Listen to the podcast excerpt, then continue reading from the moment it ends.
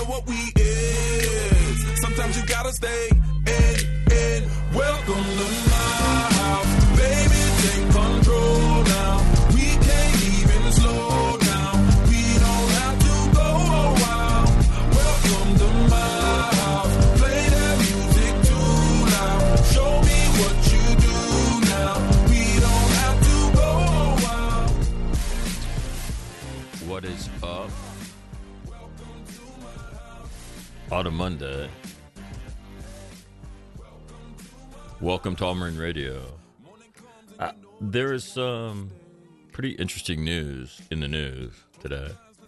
Um, I want to talk about that. Yeah, I think it's they're huge stories. Uh, not all of them have to do with the Marine Corps. Um,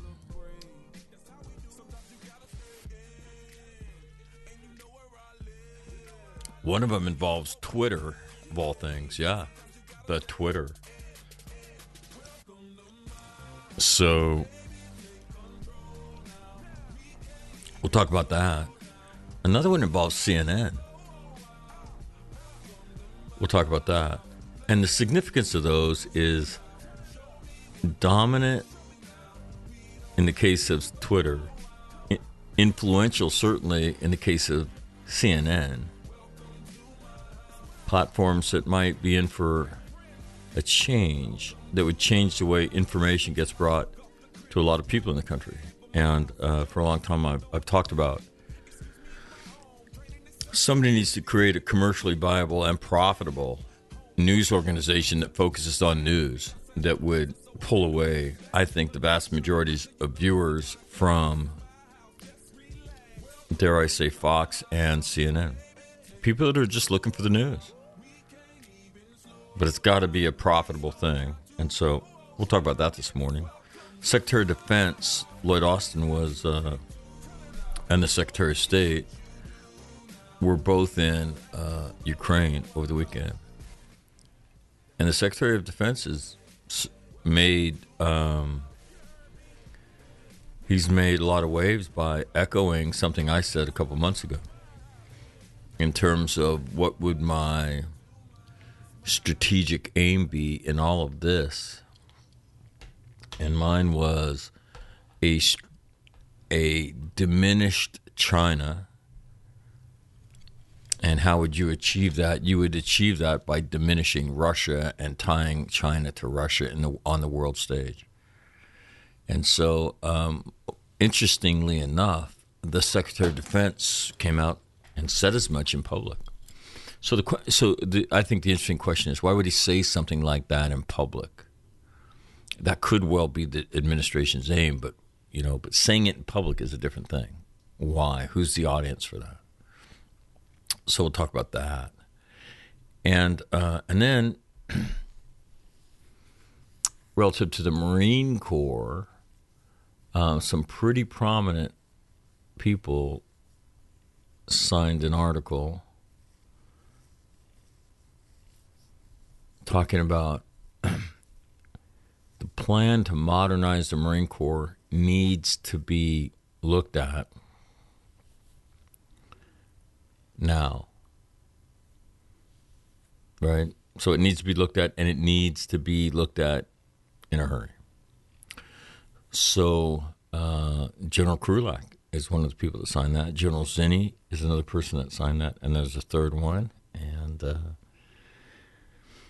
I know that name should not escape me right now, but it but it does. So I will make sure that um,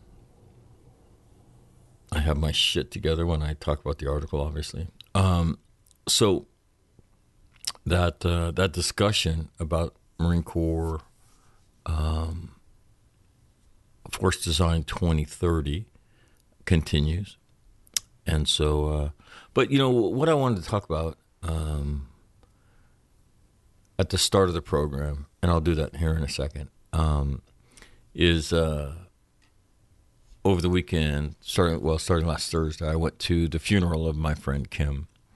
The, you know him as the chef, and uh, it was uh, it was held in uh, Grand Forks, North Dakota, his adopted home, and so uh, so I, I'll tell you about that real quick, and then uh, and then again a busy news day, and and really. Um, it's been interesting. I mean, these last few years, watching the craziness in, in the country, you know, media that doesn't come close to reporting the truth, and, that, and both sides, you know, of of of the spectrum are guilty of it. Uh, it has become advocacy and for money, and so the fact that that may change is, I think, is historic and interesting and good for the United States, good for the American people. You know, and, and so many of these things we've discussed over time here um, about how they impacted democracy and the fact that you have a lot of people in this country that did not live through the 60s, did not live through the 70s, and are going to have to re experience these things in order to form real world opinions because evidently sitting through history class is not enough. And for most of us, it is not.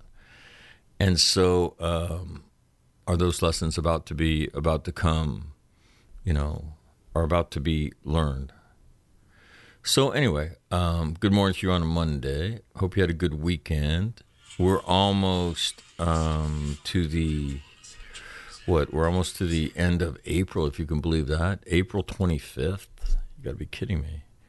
Um, so that uh, that's coming up. So May, and I was just in. I just I just flew out of Minneapolis last night at midnight.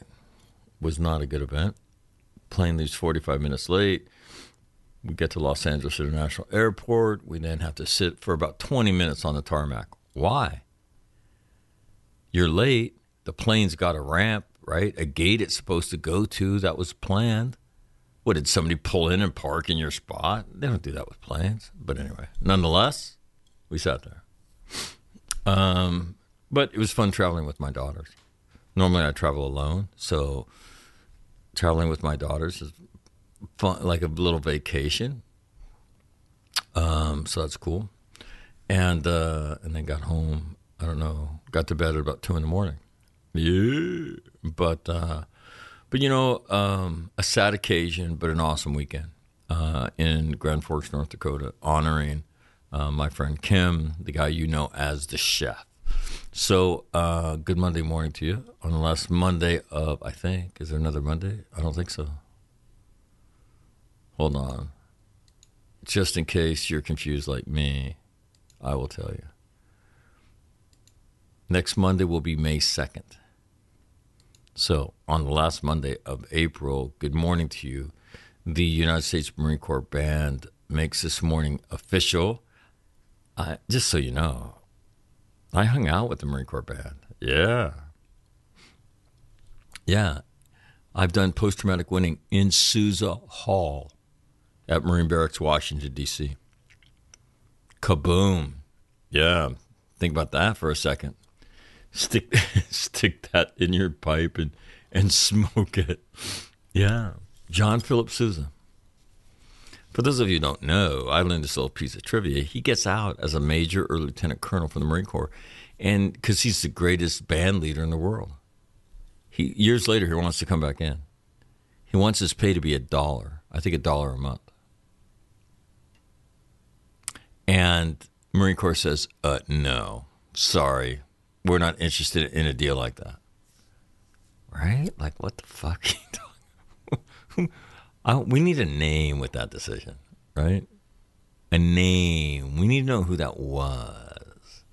So, good morning to you.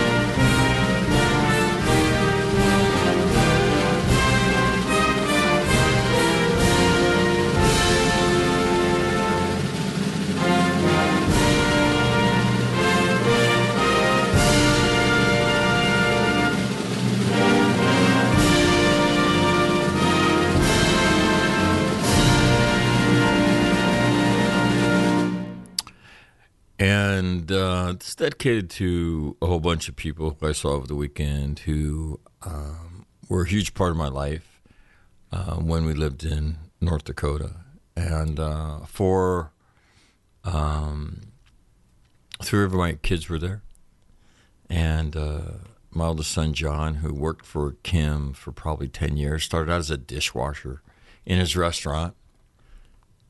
Learned a lot of things from Kim learned how to throw dice, learned how to drink, learned how to do something called bus tub dining. Okay, so that's when you bust the table and there's food left on the plates, and the food is really good, and they essentially have eaten a p- part of it.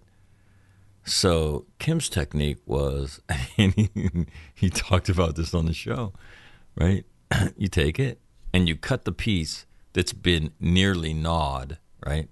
Because you want to do this hygienically you cut that piece off. All right. And then you go ahead and you consume it. So I heard I hear this phrase bus tub dining, and my oldest looks at me and says, What? I said, Hey, what is that? He goes, Huh? I said, Do you do that? He goes, Come on, Dad, the food's too good. You can't throw it away. And besides, you're hungry. You know, you're working your ass off waiting tables or busing, and all of a sudden they send back like oysters right? Or a piece of ribeye, right? And he goes, "What are you gonna do? Throw in the garbage? Pfft, that's ridiculous. that's that's ridiculous." And I I mentioned that as I as I spoke about Kim. So, but I stayed with a great friend of mine, Greg Lotus, and his family.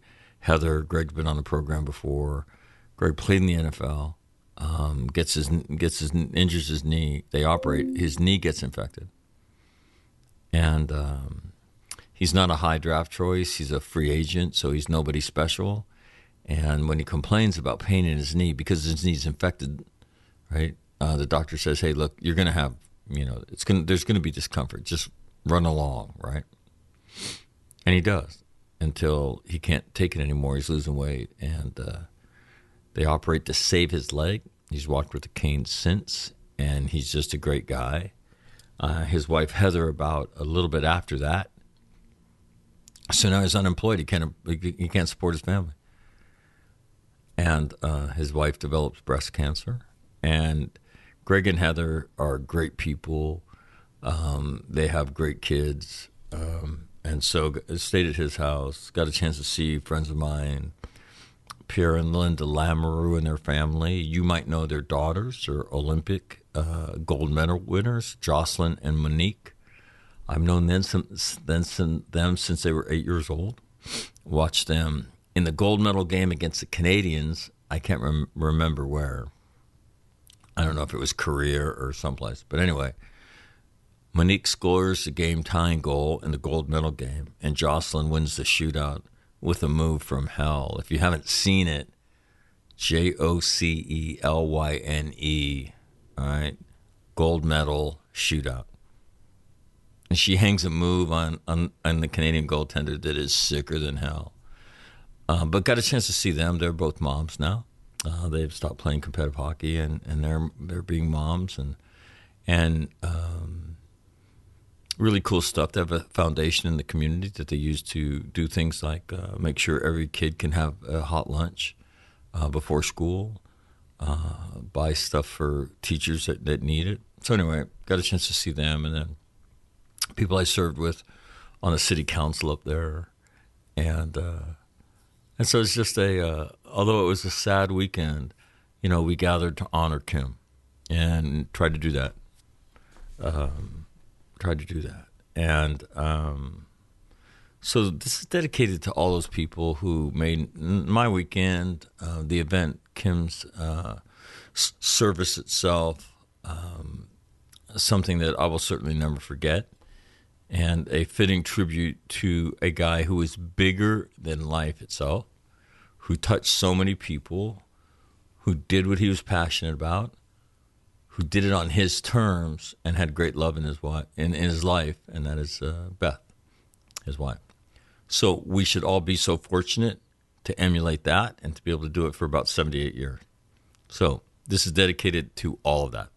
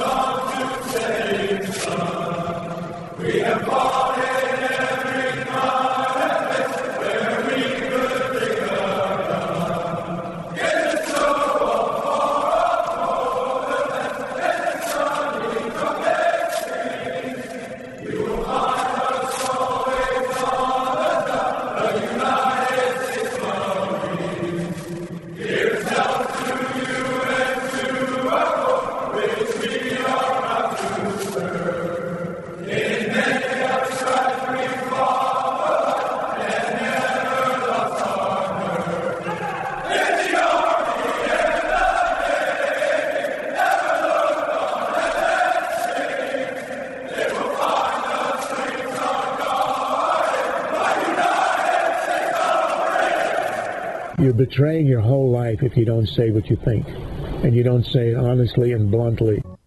What keeps you awake at night? Nothing. I keep other people awake at night. For this campus had prepared him well. I'm very confident that, thank you very much. if this was vodka, it'd be a lot better speech.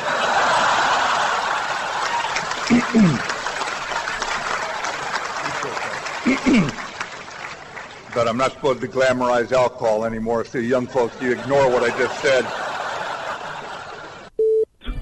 We just have to execute. And we are executing every day, and Sergeant Major and I are very proud of what you do.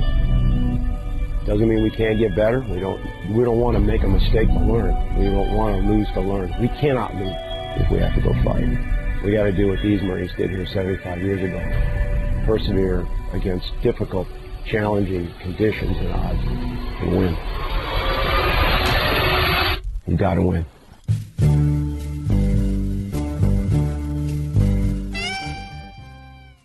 Somebody just asked me about how do you eulogize somebody. Um, I don't know. I'll tell you. I'll tell you what I did. I could hear. I could hear Kim in my head too. Before I got up, I'll tell you about that in a minute. Uh, currently, it is cloudy and 58 in Quantico, Virginia. Down the coast at Marine Corps Air Station Cherry Point, home of the Second Marine Air Wing, it is sunny and 77 already. Ooh. 29 Palms, sunny and 66. California's got a little bit of a Santa Ana weather condition going on.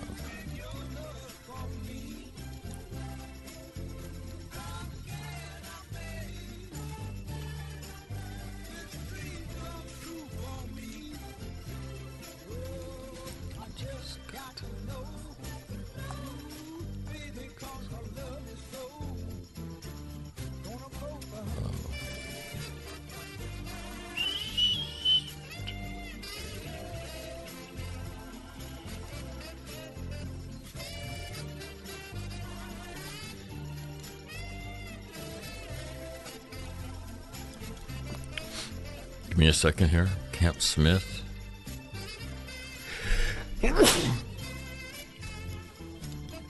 In Hawaii.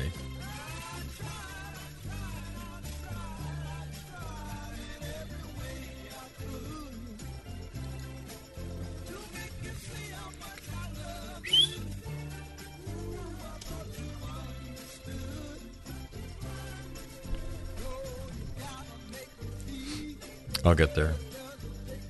It is dark, cloudy, and 70.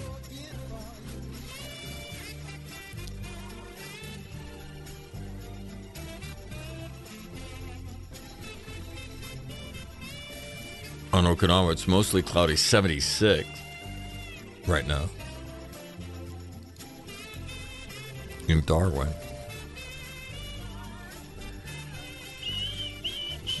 It's on the northern coast of Australia. It is dark, fair, and 81. Looking for high of 95 in Darwin today. In Manila, since I'm down there.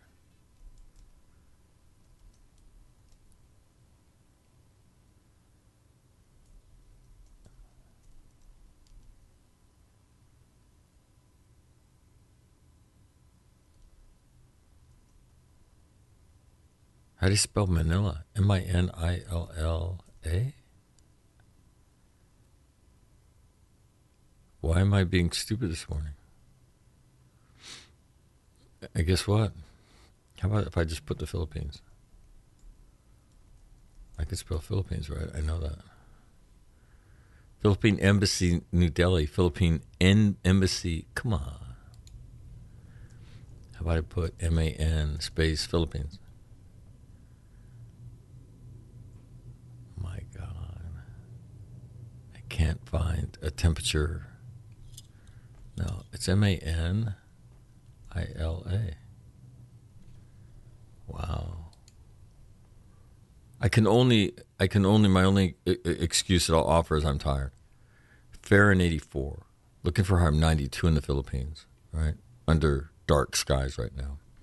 And at the home of All Marine Radio, I have a list that I go down normally, right? You know that. The list got obliterated somehow. Costa Mesa, California. That's where I'm at right now. It is sunny and 64. Looking for a high of 82 today. Yeah. It's going to be beautiful today. Um, 72 tomorrow. 67 on Wednesday, 67 on Thursday, and 70 on Friday. Um, Light bulb, if I didn't. what the hell? All right. Um, email. Mac, I've never done it, but I'm curious. How do you eulogize somebody? I imagine it's a difficult task. Um, I would tell you it's the most difficult speaking task that you will engage in in a lifetime. And the reason I say that is um, as you attempt to speak, the videos begin to roll in your head, and, and it's it's very distracting. And so, I think you know if you're trying to honor somebody and you're at, you're chosen to speak, and I've done it four times in my life, I think. Um, two two when I knew what I was doing. Um, so what do you first of all what do you say you have to honor their spirit and you have to truly walk up there to celebrate their life and that's not easy to do. I think uh, unfortunately i've done too much death in my life already at the young age of 64 but i've learned this. If all you're left with is the grief and the residue of death that really sucks. So you truly have to do go celebrate their life and how, lives and how fortunate you are to you know have crossed paths with that person and had have them in your life so that's the first thing. And then, so the question is okay what do you say? How do you do that? Well you got to talk about them the whole person right? And in particular how they touched your life. That's what i focused on. And so i talked about how many different ways that i knew the guy you knew as the chef how many different ways i knew him. I knew him as my friend. I meet him when i went to go borrow a screwdriver. And he had his restaurant a couple doors down from where I was working, and his door was open because he was making bread in the morning. And I walked in and I yelled, "Yo, anybody here?" I hear this, yeah, man. I, and this head comes on the corner. I said, hey, man, my name's Mike. I said, I, I work a few doors down. I said, I, I'm looking for a Phillips screwdriver to fix my vacuum. You got one? He goes, yeah, I got one. It's around here someplace. And so we're shooting the shit as he goes and gets a screwdriver. And that's how I meet Kim. Uh, we cross paths again doing radio. As I as I got started doing radio, the guy I was replacing used to have Kim on a couple times a year to talk food. Well, I'm there for one of the events, and he and I kind of hit it off. And I asked him, I said, "Would you come on every Friday, so I don't have to talk about serious stuff?" He said, "Well, if I as long as I have time, I will." I said, "All right," and he loved it. So I, I knew him in that way. Um, and then again, as we became very good friends, he's Colleen's godfather. As I said, John and Patrick's first jobs were as dishwashers for Kim, right? So he's an uncle figure to both my sons and a cool, cool uncle, right? And then I knew him. Um, the city of Grand Forks uh, in 1997 had a flood that decimated the city, and the downtown was wiped out. So, so the city has a river that runs through it. I know there's a movie named after it. I know, I know. Anyway, but there's so on the North Dakota side is Grand Forks, North Dakota. On the Minnesota side is East Grand Forks, Minnesota. There's a Cabela's there for all you hunters if you want to go to one. But anyway, it was a boot, big bootlegging city too. The Minnesota side was. They still have tunnels underground and shit like that. From they would run booze out of Canada down into East Grand Forks, Minnesota. Blah blah blah blah blah. So anyway, um, the, a dike breaks when you know the, the rivers are swollen and they stay swollen because of rainstorms and then snowstorms and rainstorms. and then the temperature's warm enough where it's not freezing the water as it rushes to the river because you're into the spring, into April. Right. I think April 17th was the day that the dike broke. And so the, the dike breaks and the city's flooded. A fire starts downtown. And as they try to, they believe it's an electrical fire and they're afraid that it, it this same thing will happen to other buildings. The city shuts down the power. That then shuts the power off to all the sump pumps that are keeping the waters water out of basements around the city, and all these homes begin to flood that are both n- not only near downtown but away from downtown. And so you have this disaster that befalls the city, and the downtown is decimated. Small midwestern, upper midwestern town, and uh, the city council, the president of the city council, um, a guy named Hal Gershman. Well, actually, I don't think Hal was on the city council at the time, but he's a huge figure uh, in the businessman in the city, and he gets elected. And they decide that Kim's Restaurant is going to be the focal point of what brings people back downtown, and they're going to rebuild downtown around Kim's Restaurant, Sanders, 1907, and they do. So I knew him as a as a as a businessman and, and a guy who helped bring the downtown of a city back after a terrible catastrophe. So how do you encapsulate all of that into you know a few minutes? I don't know, but you do. You know, and you try to be funny and you try to paint the picture. And I could hear him in my head saying, "If you are too serious, I swear to God, I'll haunt you for the rest of your life." So I knew it couldn't be. I knew it had to be funny because if it was going to be about Kim, for those of you that listen to him, um, it, it would be fun because m- more than anything else, he was fun. So anyway, um, so that's I, I would tell you that's what that's that's that's the that's the art form. That's what you got to be able to do. And again, there should be humor so that you remind people of the essence of that person. So that's what I try to do. So, but I think I did okay. I think I, I did okay. The um the next thing I want to talk about is um, I'm, I'm going to read you a couple headlines. Uh, this one from just um, nine minutes ago. Twitter set to accept Elon Musk's $43 billion offer. This is from Reuters. Twitter may announce the 54.2 per share deal later today once its board has met to recommend the transaction to Twitter shareholders, the source said, adding it is still possible the deal could collapse at the last minute. Musk, the world's richest person according to Forbes, is negotiating to buy Twitter in a personal capacity and Tesla is not involved in the deal. Twitter has not been able to secure so far a go shop provision under its agreement with Musk that would allow it to solicit other bids once the deal is signed, the source said. Still, Twitter would be allowed to accept an offer from another party by paying Musk a breakup fee, according to the source. The sources requested anonymity because the matter is confidential. Twitter shares were up 4.5% in pre market trading to 51 dollars and fifteen cents. Musk, who is a prolific Twitter user, said it needs to be taken private to grow and become a genuine platform for free speech. So, you know, Twitter is, you know, probably the dominant, you know, place, you know, to communicate in the world right now. So it is it will change. Elon Musk is not Jack Dorsey. All right, so so think about that. So think about Twitter changing in a way that is dare I say more balanced. All right. Here's another story. So CNN Plus got two late last week, right? If you're paying attention to the media, you saw that article, right? so now uh, changes to CNN have been coming as um, they they were their company was bought, right? So let me read you something.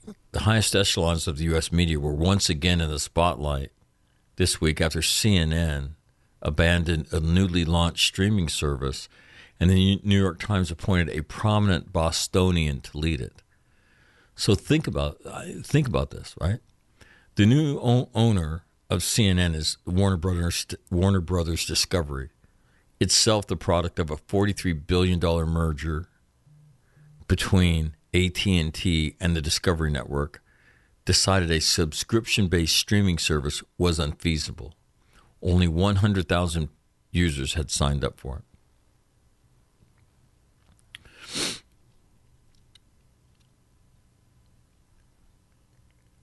So, again, don't don't over focus on that. Here's what you need to focus on.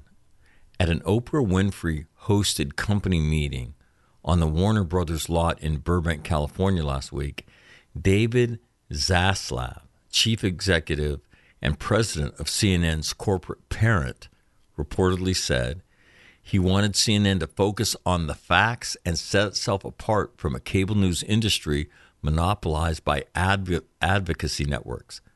Think about that. He wanted CNN to focus on the facts and set itself apart from a cable news industry monopolized by advocacy networks. Quote, if we get that, we can have a civilized society, Zaslav reportedly said. And without it, if it all becomes advocacy, we don't have a civilized society. Whoa. What are we talking about? People doing the right thing? Now, the question is can they make it commercially viable? A board member, John Malone, has also spoken on the subject of media bias. And John Malone, right, who's, who's a board member of Discovery, uh, what is that, Time Warner? Warner Brothers Discovery, right? So Malone's a board member there. He's been saying this for the last probably six months. Quote, first said it, I think, on C- CNBC when they were talking about the merger. Quote, I would like to see CNN evolve back to the kind of journalism that it started with and actually have journalists, which be, would be unique and refreshing, right? He told that to CNBC in November. But here's here's the interesting part. CNN is not alone in signaling that it is abandoning a kind of reporting that arguably came to pass in an effort to counter Fox News the far more profitable right wing outlet known for intense audience loyalty. Addressing the bleed through of opinion into news has also been on the menu of the New York Times. And this is really, I think, fascinating, okay? Because the New York Times, right? The gray lady of the newspaper business, right? but has been guilty of just of just shit, okay, in an effort to be something relative to an advocate for the left. And I would say, and I would dare say, unworthy of the history of the New York Times, because the truth actually does matter. And this week, the controlling Sulzberger family tapped Joe Kahn, a former China correspondent, to be the new executive editor. Though top editors felt some sta- those top editors felt by some staff to have overlooked limitations on which opinions were fit to publish, have left the paper. A.G. Sulzberger has said he believes, quote, in the principle of openness to a range of opinion. This week, a New York Times insider told New York Magazine, quote, there is a sense, and this makes a lot of people very happy, that Kahn is much less willing to indulge the complaining and the constant cries of activism that he is and that he is somebody who has expressed little patience for the newsroom culture war eruptions that have been such a distraction for us, the New York Times, lately. Two weeks ago, the paper paper's outgoing executive editor, Dean Baquet, issued a reset in the paper and reporters' approach and the way their reporters approach Twitter. Long held up as having undue influence over some aspects of the Times editorial approach. And we've talked about this before. If it plays on Twitter, then we'll blow it up at the newspaper because, you know, it really is only about clicks, right? It's about digital imprints, and that's what that is. Baquet said, quote, We're not ordering anybody that they can't be on Twitter, but we also just want to help people modulate it. Like many news organizations, the New York Times is attempting to steer a path between those who would see the anti democratic excesses of the right as reason to counter with great activism from the left and those who say news organizations should essentially be non political. Quote, we won't be baited into becoming the opposition, Sulzberger said in 2018. But I believe that's in fact what they did, right? And we won't be applauded into becoming the opposition. Jay Rosen, a professional, a journalism professor at the at New York University, said a breakdown of political discourse had created a problem for all institutions, to include the New York Times. Quote, they all have strategies, and those strategies go out of favor, so they change them. No one really knows what to do, but there are different ways of faking it.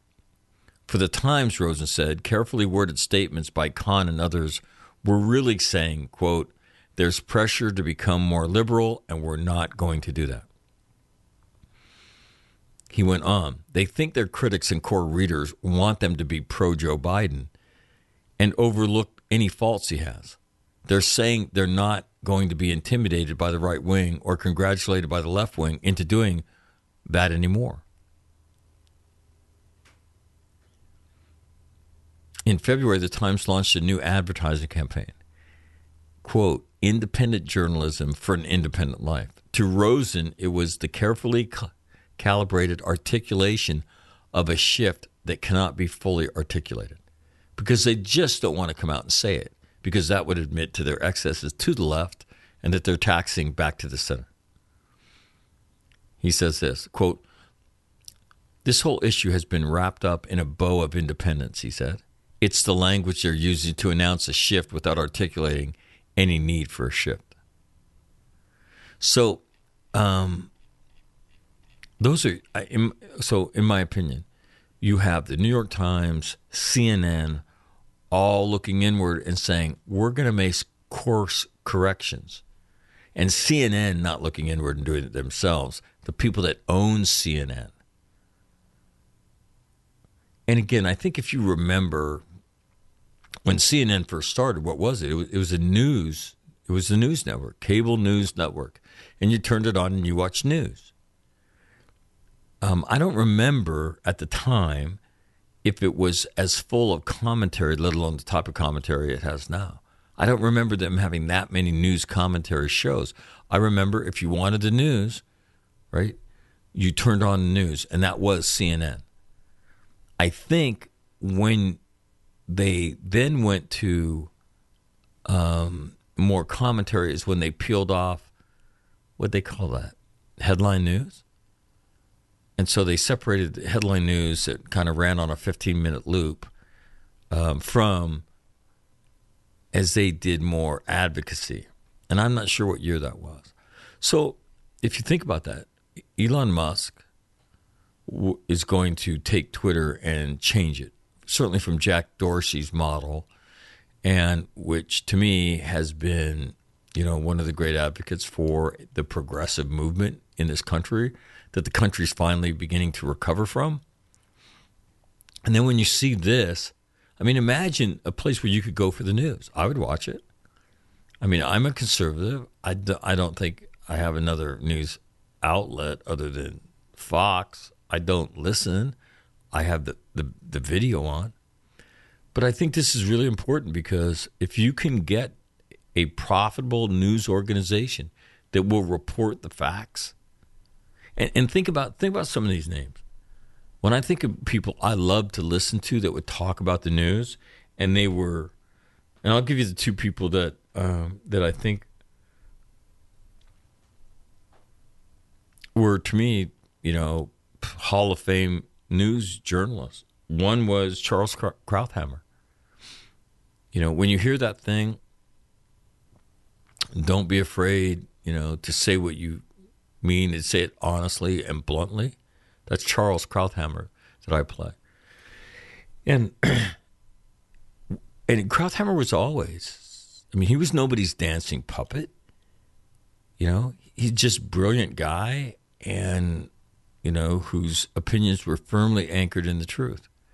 The other guy, um, I would tell you, was Tim Russert, who I used to love to watch when he did what Meet the Press on NBC. He was great. And he got after everybody.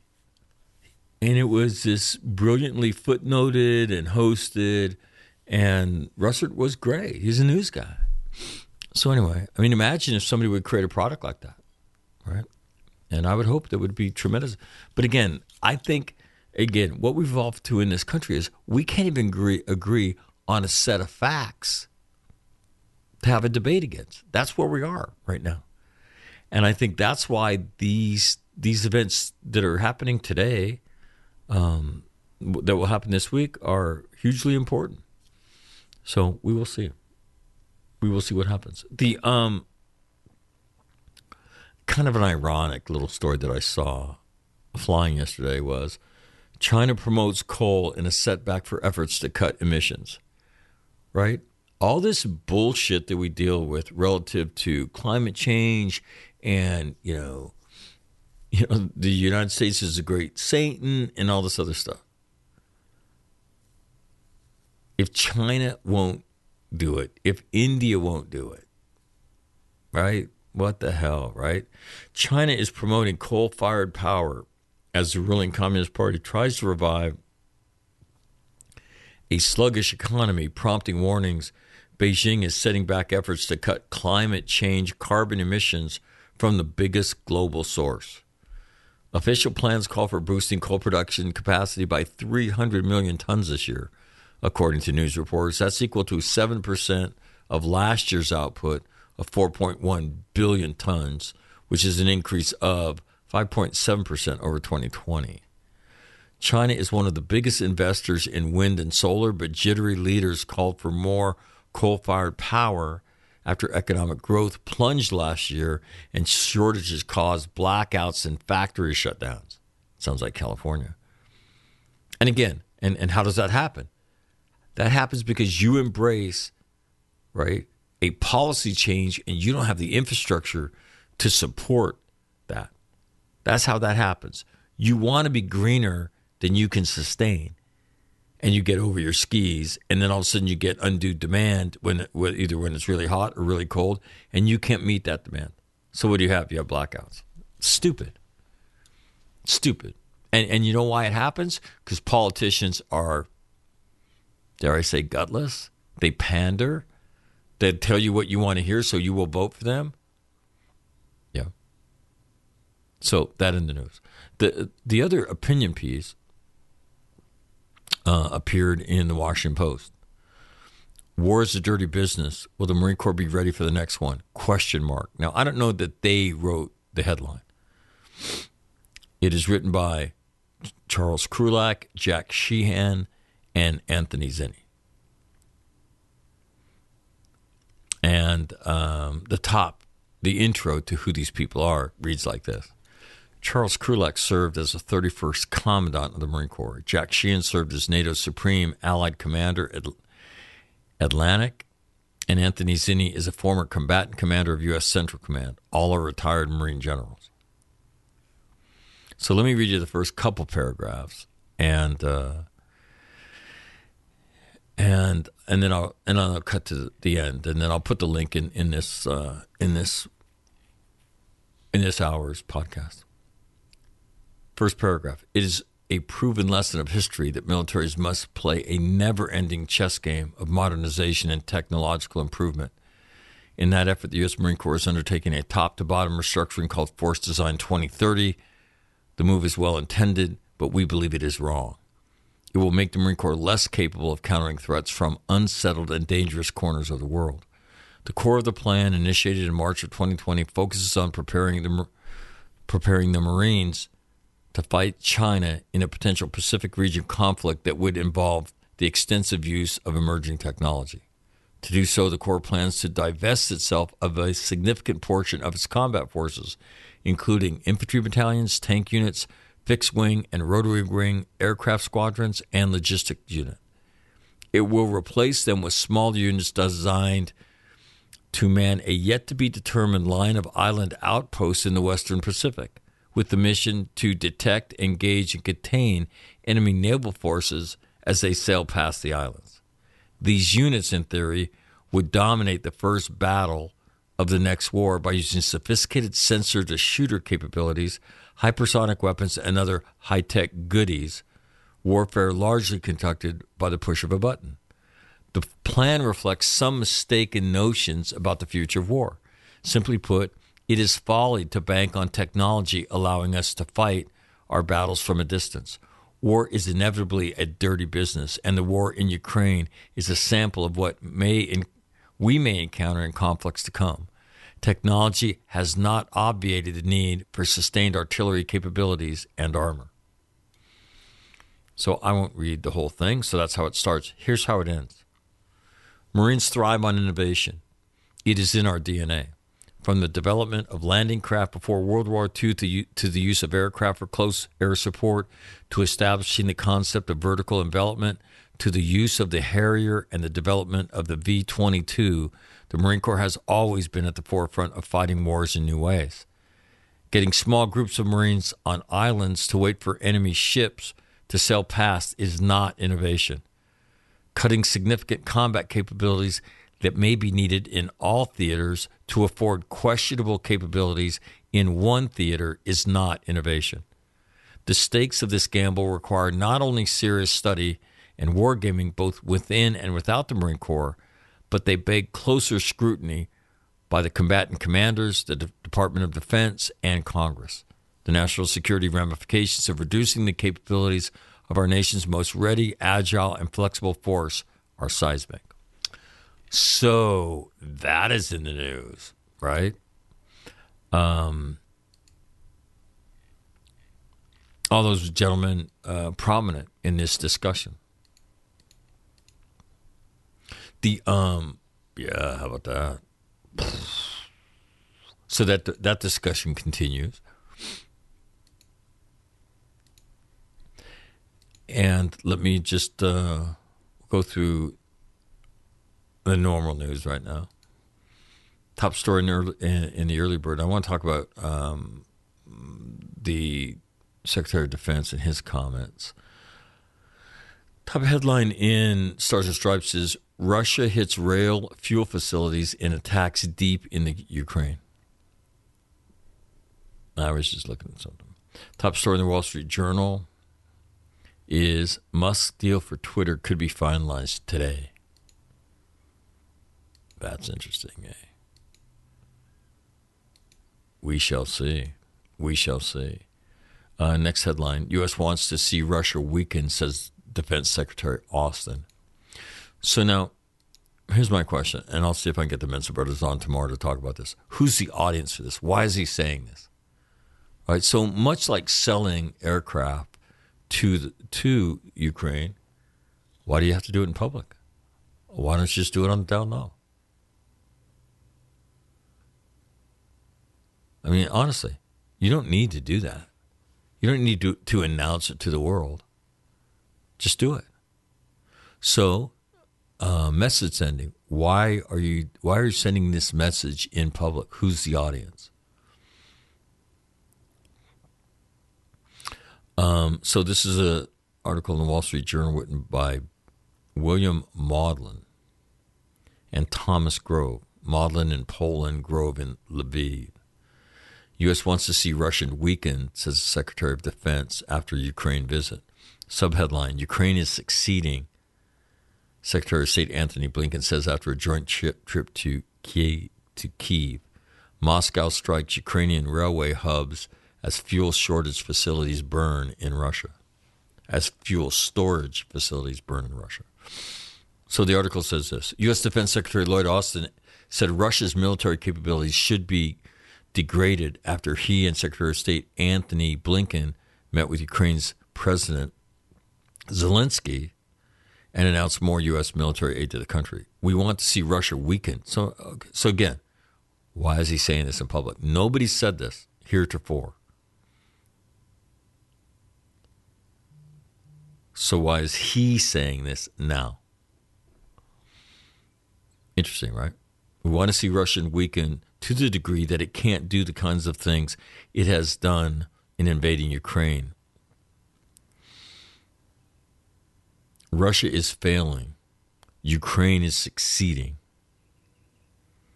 In an attempt to stem, stem the flow of heavy weapons from the U.S. and other allies to the front lines in Ukraine, Russia on Monday hit several Ukrainian rail hubs with missile strikes, severely disrupting rail traffic. Meanwhile, large fires broke out at fuel storage facilities in the Russian region of Bryansk, some 60 miles from the border with Ukraine, as well as at a nearby military fuel depot, the Russian state, Russian state media said. So now the war goes into Russia. That's interesting little development, right? Russian authorities said they were investigating the fires at the facilities, which Russia state media said altogether contained about 15,000 tons of fuel. The blazes erupted less than a month after Russia said Ukrainian helicopters launched a strike that caused a fire at an oil depot in Russia's Belgorod region, also bordering the Ukraine. Russian state media aired security camera footage on Monday that appeared to show a large explosion followed by a fire. Russian missile strikes hit infrastructure in the central Ukrainian regions of Rivne, local officials said. They followed other missile attacks late Sunday. Let me just tell you this. I mean, you can look it up historically. If you want to use indirect fire against artillery, against railways, good luck. Right? The real key prize is um, bridges. Okay? Tough to take down bridges with um, indirect fire you'd ha- you have to expend a lot of it on it. So, now does this become a proxy war? United States fighting Russia through Ukraine. And Russia's got a problem. Their military has not performed well to date. The governor of Ukraine's central province of Vinnytsia Again, these are all if you st- if you read about the Russian front, these are all the names that that that are were part of it uh, in World War II. Said earlier Monday that Russian missile attacks had hit critical infrastructure in the region, and there were people dead and injured. Though he provided no details. The strikes came hours after Blinken and Austin told Zelensky that Washington would reopen its embassy in Kiev and provide Ukraine with 322 million in foreign military assistance to allow Kiev to buy needed weapons. Russia's ambassador to the United States, Anatoly Antonov, demanded a diplomatic note demanded in a diplomatic note that Washington stop supplying weapons to Ukraine, according to the Russian news agency RIA. This is a quote from Secretary of Defense. We believe that they can win if they have the right equipment, the right support, Secretary Austin said, adding of Zelensky, while he's grateful for all the things we've done, he's also focused on what he thinks he'll need next in order to be successful. Besides artillery, Ukraine has expressed an interest in getting more tanks. What? I thought the tank was was a history lesson. Evidently not to Mr. Zelensky and his commanders who've done okay. So anyway, that in the news. But again, why is that message of a of a of a diminished Russia being channeled now in public? And this is a little bit of analysis of it, right? Messrs. Austin and Blinken hailed Ukraine's success in fending off Russia's initial attack on Kiev and maintaining its sovereignty. A senior State Department official briefed reporters on the flight out of Poland about many aspects of Ukraine's military campaign discussed with Mr. Zelensky, including Russia's depleted force and inability to vote to devote many more resources to the war without compromising its stance against NATO and even Finland, which, which could join the alliance. Still, U.S. officials said they recognize that Russian President Vladimir Putin could choose to escalate the war, including possibly with weapons of mass destruction.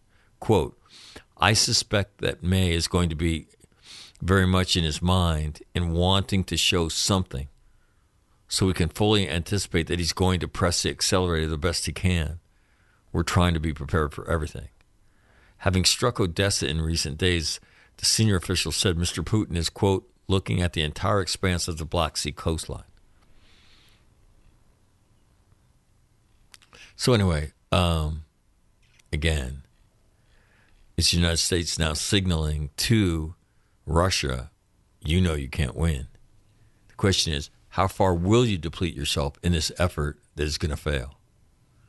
And introducing that, um, introducing that subject to the open conversation. And the last thing it says in the article is this one problem to be addressed at the gathering is Ukraine's need for what NATO considers to be non standard ammunition and weapon systems, as well as discussions about whether the former Soviet country could shift, to- could shift towards standard NATO equipment, the official said. For example, howitzers designed to fire 152 millimeter rounds can accommodate the 155 millimeter round that is NATO standard. The return of a U.S. diplomatic presence to Ukraine, which follows moves by the UK, Italy, France, and other countries, will help American and Ukrainian officials to coordinate aid and other efforts in person and to prepare for a future consular operation to address the needs of citizens of both countries, officials said.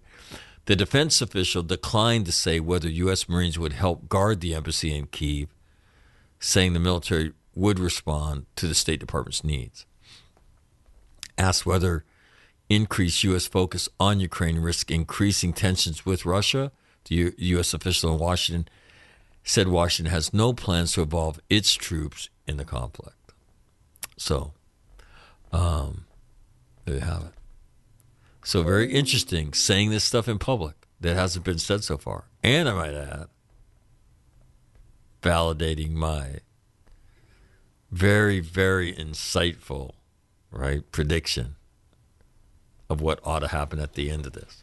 So, interesting, interesting stuff. So, that in the Wall Street Journal today. I'll put that link in there too. Um, let's see, anything else I think that Emmanuel Macron reelected. Well, in France. Um, next story, top headline in the New York Times is U.S. says it wants to see Russian military weaken. Now, again, um, it's not like Russia and Vladimir Putin won't respond to that. Subheadline American diplomats will return to Ukraine. Uh, an analysis piece how Zelensky tamed Ukraine's fractious politics and stood up to Putin. So that all in the New York Times this morning, and evidently interesting stuff at the New York Times. The New York Times is what tacking back to center. That would be interesting. eh? hmm. I think it would be. Uh, top stories in the Washington Post. One, Blinken says Russia is failing to reach its goals of war.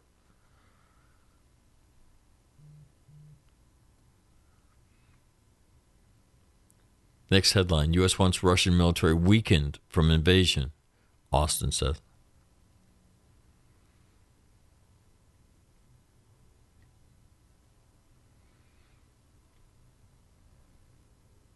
And again, what you're seeing is is brutal war where people people won't surrender. Right? People won't surrender. Mariupol still has not surrendered. So um, top five. Let's see what's next on my list. USNI News. Top story in USNI News is from the Iceland foreign minister. Thank God we're part of NATO.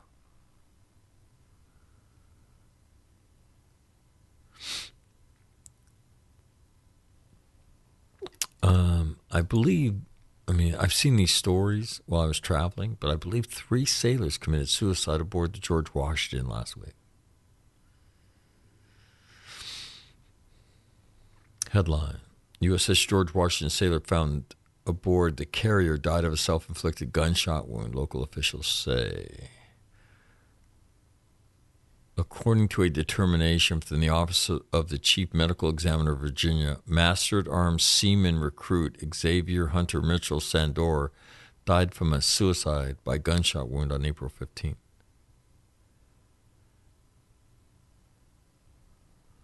A spokesman for U.S. Fleet Forces Command would not confirm to USNI News any of the details from the medical examiner about the incident, citing several ongoing investigations into a string of suicides aboard the carrier.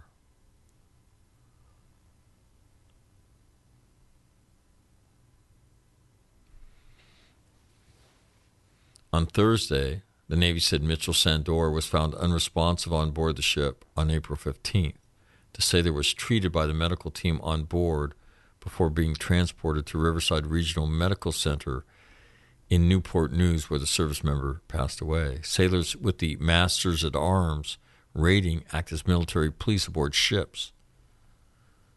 Mitchell Sandor, who had enlisted in April, had attended the ratings A school in San Antonio before transferring to the carrier, according to the release bio.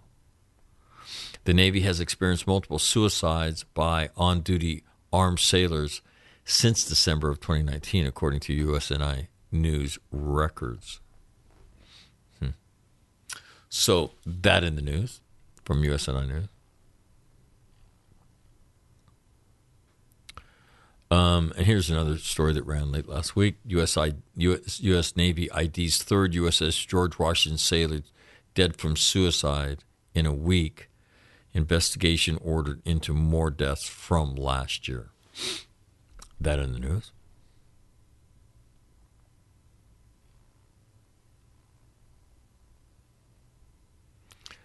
Here's another story. Russian and Chinese ships are steaming near Japan as the carrier Lincoln operates near Korea. So there you go. Got that going for you.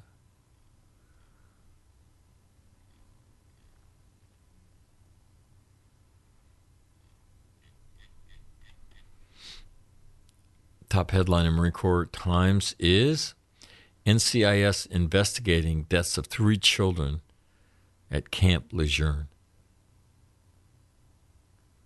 That is in the news.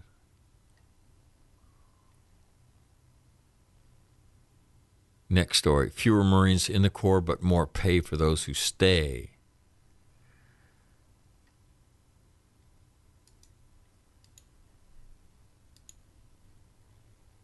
I'll just read you a little bit of this. This is by Todd South. There will be fewer Marines in uniform by year's end under the current budget proposal, but they'll get paid more. The Marine Corps' end strength reduction continues at an annual pace as the service shrinks its personnel footprint to both pay for new warfighting technology and grow a more seasoned, experienced force. Quote, the reduction of active Marine Corps end strength is part of a larger reform is part of larger reform initiatives aimed at internally generating resources through divestiture policies and business process improvements to reinvest in modernization and increase lethality, according to budget documents.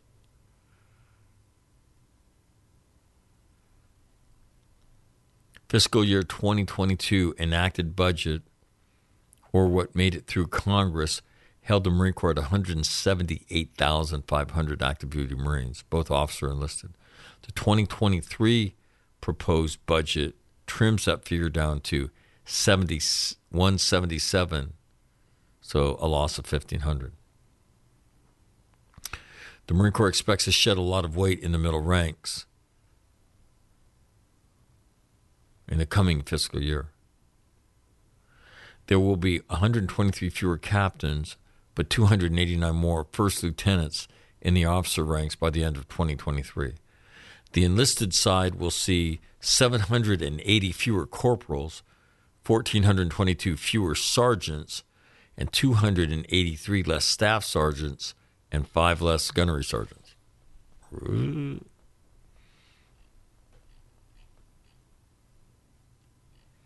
And then then they talk about pay. So interesting. Um, top five stories in early bird here on this Monday morning. Yeah, I'm really interested. Uh, first of all, to get uh, everybody's take on the letter by Generals Krulak, Sheehan, and Zinni, but also their take on um, they're also their take on what the Secretary of Defense said and why who the audience is for him to say that in uh, in public. So we'll see if we can get those guys on tomorrow morning. Uh, top story military judge convicts Air Force general of 20, 2018 sexual assault.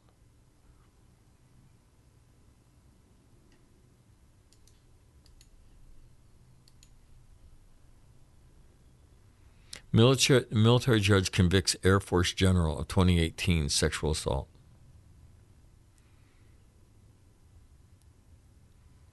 Major General Bill Cooley was convicted of sexually assaulting his sister in law in 2018, closing out Saturday the historic first full court martial of an Air Force general. Colonel Christina Jimenez, who is presiding over the bench trial, is expected to sentence the former Air Force Research Laboratory commander on Monday. He faces up to seven years in jail, dismissal from the Air Force, and withholding of pay impossible a spot on the National Sex Offender Database.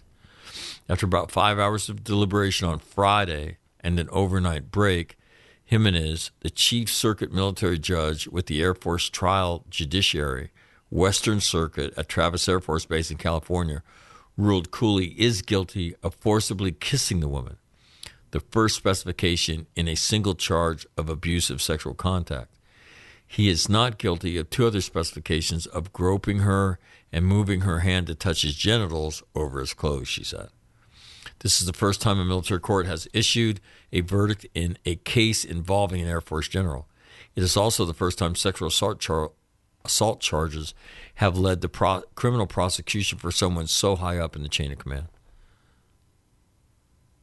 quote, sometimes family members are the abusers, Cooley's sister in law said in a statement read by Ryan Guilds, her pro bono victims advocate, after the verdict. The price of peace for my extended family was my silence, and that price was too high. Cooley pled not guilty to the abuse of sexual contact. So, yeah much in the news. Second story dozens of Air Force and Space Force jobs now eligible for reenlistment bonus. Congratulations to those of you who will get that. The MQ 25 to Sealift Navy budget justification book takeaways.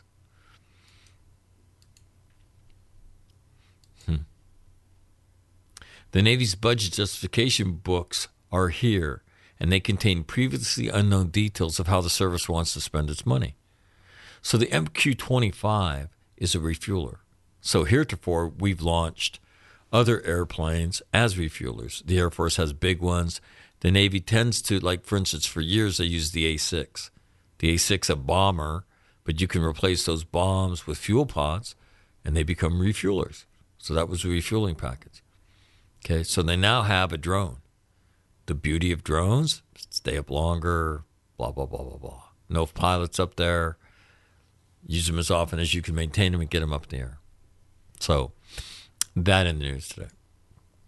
Uh, next, Navy Secretary pulls sexual harassment investigation authority from unit commanders.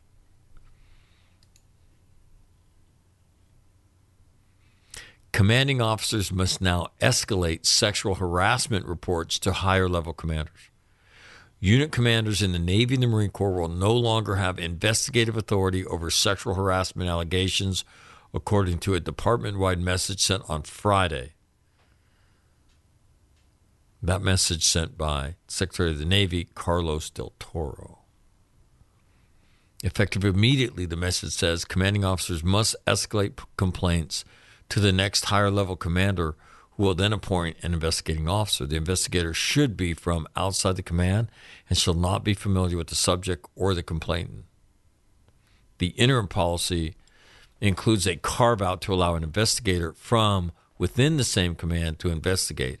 However, if that next level commander determines an outside investigation would, quote, reasonably interfere with the command's ability to complete its mission, such a carve out requires a sign off from at least a one star admiral or general.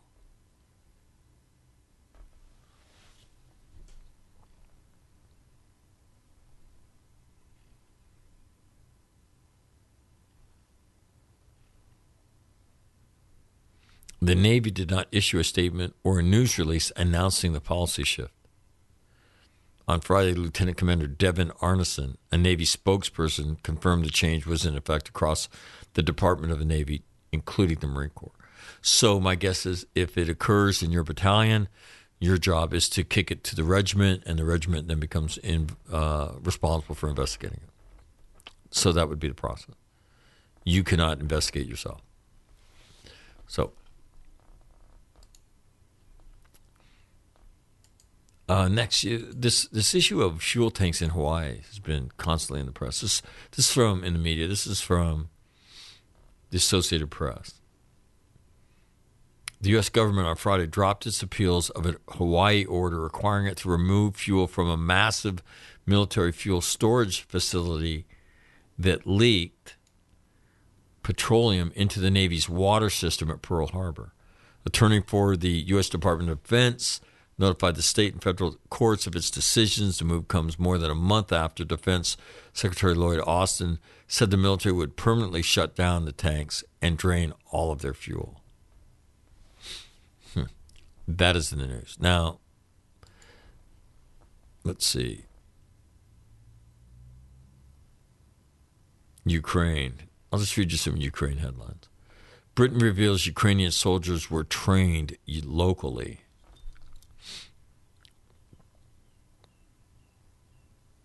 Next headline. This is this is from Al Jazeera. I told you they have a great website relative to this. So I'll read you what their view of the latest updates. Uh, the State Department says it, supported the approval of a possible sale of 165 million dollars worth of ammunition to Ukraine. Antony Blinken and Secretary of Defense Lloyd Austin promised Ukraine 322 million in U.S. military aid after meeting with President Zelensky.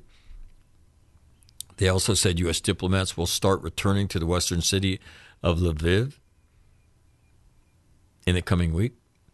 Russian top diplomat in Washington warns the del- delivery of more military aid would be like pouring oil on the flames. Gotta be careful. Uh, several locations in central and western Ukraine have been hit by Russian shelling, including five railway stations and two towns in Vinnytsia region, according to local authorities. So you look at the map now that I, I haven't looked at this map in about a week, and you know you used to see the Russian red, right, um, extend from just east of Odessa. Mykolaiv is down there, right? Mykolaiv is now um, in the hands of Ukrainians because going on because of an ongoing counteroffensive. And Kherson, that fell early, the largest city to fall, um, is still being contested with a counteroffensive going on in the region. So um, we shall see. We shall see. So that's the map.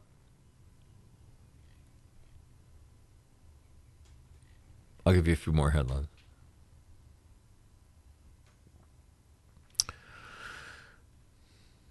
International Criminal Court's chief prosecutor will join a European Union investigations team to probe possible war crimes committed in Ukraine. So that was announced yesterday. Ukraine to send Stormer armored vehicles. I'm sorry, Britain to send Stormer armored vehicles to Ukraine. What is the Stormer armored vehicle? Hold on, I will tell you. UK Stormer armored vehicle.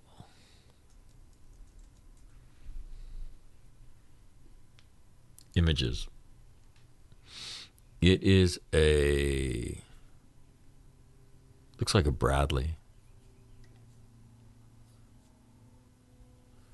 And what I'm seeing mostly is configured uh, in an anti-aircraft mode. So that's what I'm seeing. Um, from one hour ago, Finland, Sweden to begin NATO applications in May, according to local media reports in both countries. What?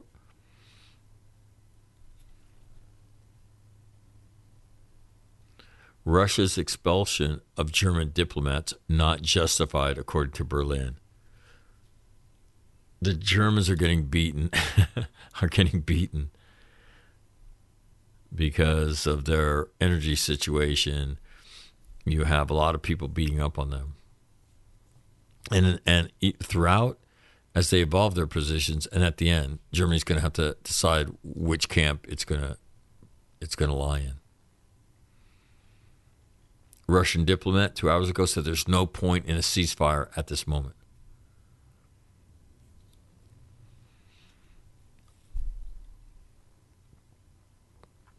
Moscow has deployed eight warships near Ukraine's Black Sea coast, according to its defense ministry.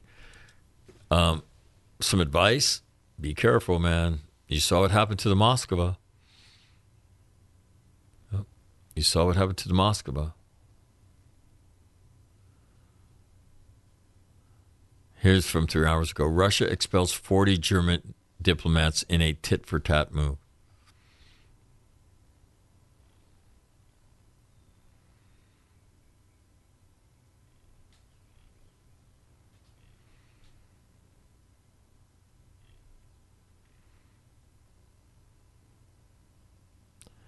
Ukraine's defense ministry said Russia was continuing its attacks in eastern Ukraine, but were being pushed back.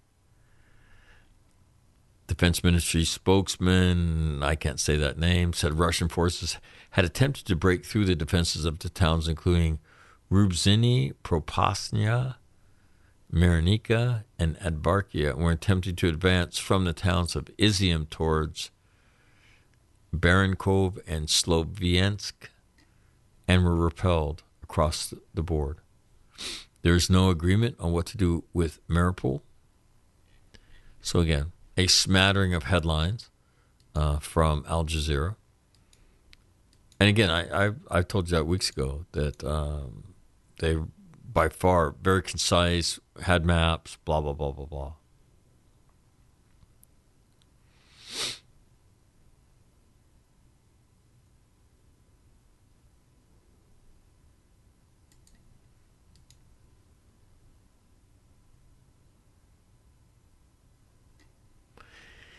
Kind of interesting. The Canadians have said that they have um, they have exported the M777, which the Marine Corps shoots. On Friday, Canada said it has provided heavy artillery to Ukrainian security forces following up a pledge by Prime Minister Justin Trudeau earlier this week to send more artillery weaponry to Ukraine in the face of a Russian assault in the east. Canada has now delivered a number of M777 howitzers and associated ammunition to Ukrainian forces and is finalizing contracts for commercial pattern armored vehicles that will send they will send to Ukraine as soon as possible. Defense Ministry said. Uh, you know, and here's the problem. You you heard the whole NATO thing. Um, the problem is standardization of am- ammunition. You know, Ukraine, I would say, in the shadow of the Soviet Union military, standard Soviet bloc weaponry, uh, the RPG, the AK, all that. Well, we don't we don't use that now. Some NATO members do, and you can see that they push weaponry very quickly. But now that we're into follow-on, yeah, guys, you have everything. If you want more, there's a spare parts issue. There's an ammunition ammunition issue, right? And you're gonna pay, or we're gonna have to figure this out. So because we're NATO not configured like Russia, so that in the news. And on this, uh, wow, it's 925 on the West Coast. What the hell, McNamara? Way to run your suck. Um, yeah. So that is look at the news this morning. And um, again, back from uh, North Dakota, which kind of got piled onto a week of after um, after going to Marine Barracks, Washington. So, so um, it's good to be home. I, I had to say I got in the, in the mail last week. I got a couple things that um, uh, are very humbling. A couple of gifts. One um, from Ohio, Ohio man has been a fan for a long time of the show and a, a great supporter, as well as being a great critic at times.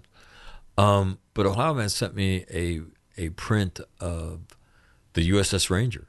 Yeah, the aircraft carrier that I served on, recovering an A6 and uh, and so I, I, saw it, and he didn't tell me he was going to send it to me, but I was packing last would have been Wednesday night, getting ready to go. So I got back on Monday, uh, run around, and then left on Wednesday night, and then uh, so I was home for about a day and a half. And as I'm packing, I see this kind of tube thing, silhouette of it, against the one of the windows that's adjacent, you know, the kind of vertical windows adjacent to the front door. And I see that. I'm like, what's that? So I, I open it. I'm like, holy shit. And uh, it's uh, it's awesome if you like military art, and I do. And then um, a friend of mine saw me do post traumatic winning down in Granbury, Texas. Um, his name is George Mendoza. George um, put on an event that I spoke at in Granbury, post traumatic winning. And uh, George become a bit of a blacksmith and woodworker and sent me a couple things that are very cool. And so that arrived while I was gone. And so, yeah, how about that? So, very humbling. And George sent a very nice note about the way post traumatic winning has impacted his life and people in his life that have gone through traumatic events and it has changed the way that he interfaces with them. And that's had a huge impact on his life. So, very humbling um, that people would go that far out of their way um, to say thank you. And uh, yeah, so not too much makes me shut my yap, but um, that's the kind of stuff does. So, I just want to say thank you. Uh, thank you to them uh, for reaching out and uh, taking time out of their day to do that stuff. George making stuff for me. Yeah, very cool. I should probably put a picture up of it. Uh, anyway, on that note,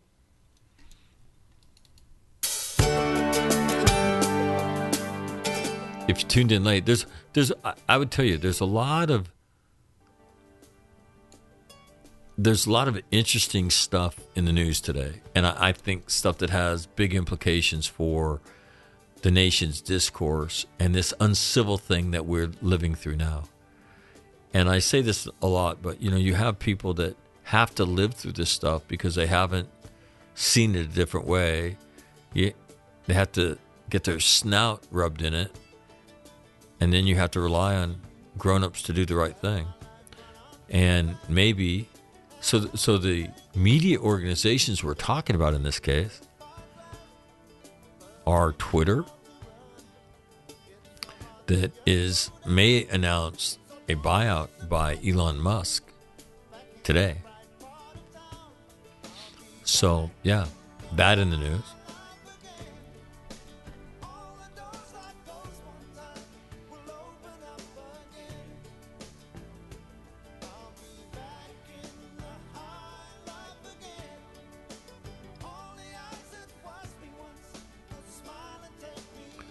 I was just looking for an update to see if that story relative to Elon Musk has gone has gone through.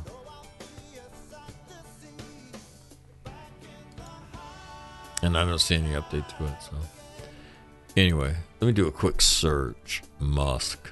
This is gonna be really hard.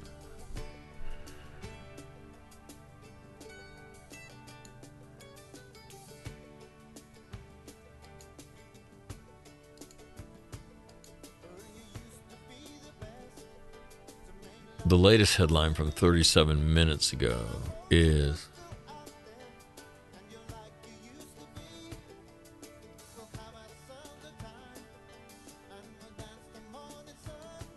an analysis piece done by the Washington Post. Why does Elon Musk want to buy Twitter?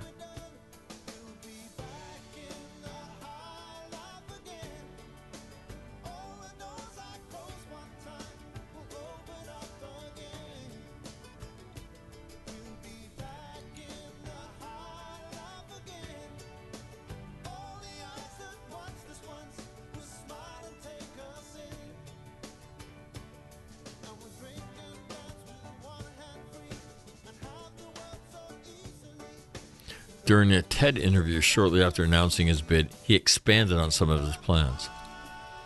Well, I think it's very important for there to be an inclusive arena for, for, for free speech. Twitter has become a kind of de facto town square. So it's just really important that people have the both the reality and the perception that they're able to speak freely within the bounds of the law.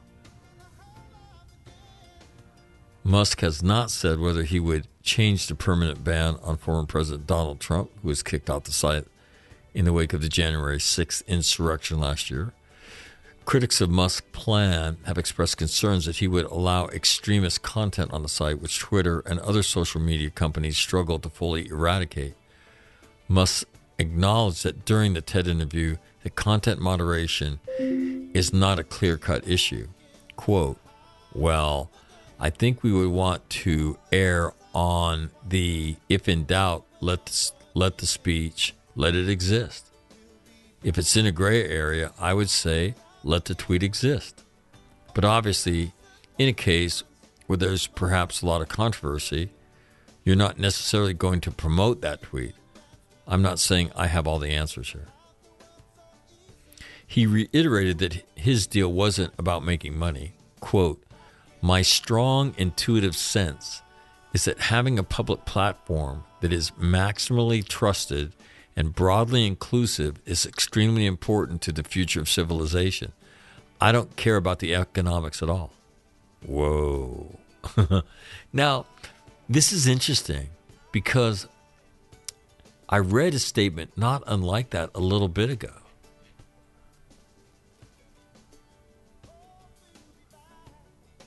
And I'll read it again.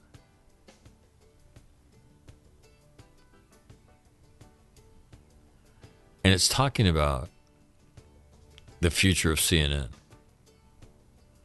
At an Oprah Winfrey based at an Oprah Winfrey hosted company meeting on the Warner Brothers lot in Burbank, California last week, David Zaslav, chief executive and president of evidently Warner Brothers, which is CNN's corporate parent, reportedly said he wanted CNN to focus on the facts and set itself apart from a cable news industry monopolized by advocacy networks. If we get that, we can have a civilized society. Right? That's what Musk was alluding to.